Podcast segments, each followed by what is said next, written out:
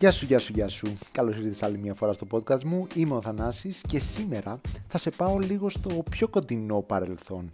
Θα πάμε λοιπόν στις 14 Απριλίου του 2017. Εκεί στο νούμερο 1 του UK Singles Chart ήταν το Sign of the Times του Harry Styles.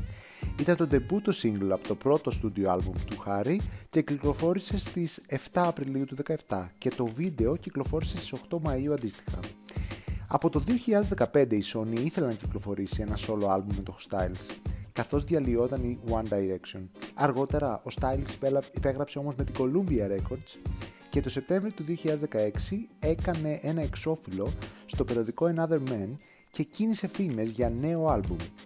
Το Φεβρουάριο του 2017 ο CEO της Columbia αποκάλυψε ότι το άλμπουμ είναι σχεδόν έτοιμο και το ονόμασε αυθεντικό και ανέφερε ότι ο παραγωγός του άλμπουμ θα είναι ο βραβευμένος με Grammy Jeff Basker. Η ιδέα του τραγουδιού ήρθε στο Styles ενώ έπαιζε πιάνο στην Τζαμάικα και δήλωσε αργότερα στο Rolling Stone ότι το τραγούδι γράφτηκε με την οπτική ότι μια γυναίκα γέννησε ένα παιδί και υπήρχε μια επιπλοκή.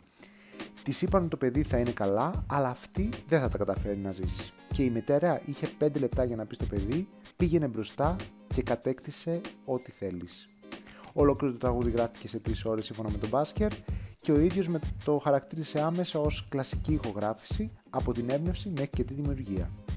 Έφτασε στο νούμερο 1 του UK Singles Chart κατεβάζοντας μετά από 13 εβδομάδες από την κορυφή το Shape of You του Ed Sheeran και επίσης ήταν το νούμερο 9 τραγούδι με τα περισσότερα Shazam το 2017. Αυτό ήταν το τραγούδι μας. Ευχαριστώ μια φορά ακόμα που ακούσατε. Τα λέμε στο επόμενο.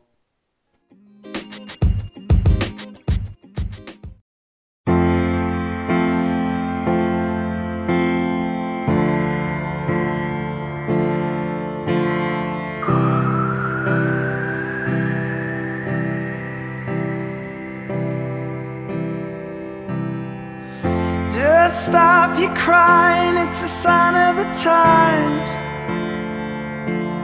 Welcome to the final show. I hope you're wearing your best clothes. You can't bribe the door on your way to the sky.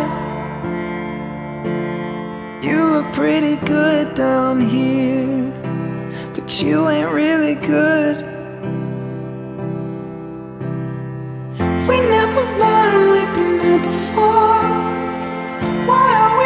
stuck and running from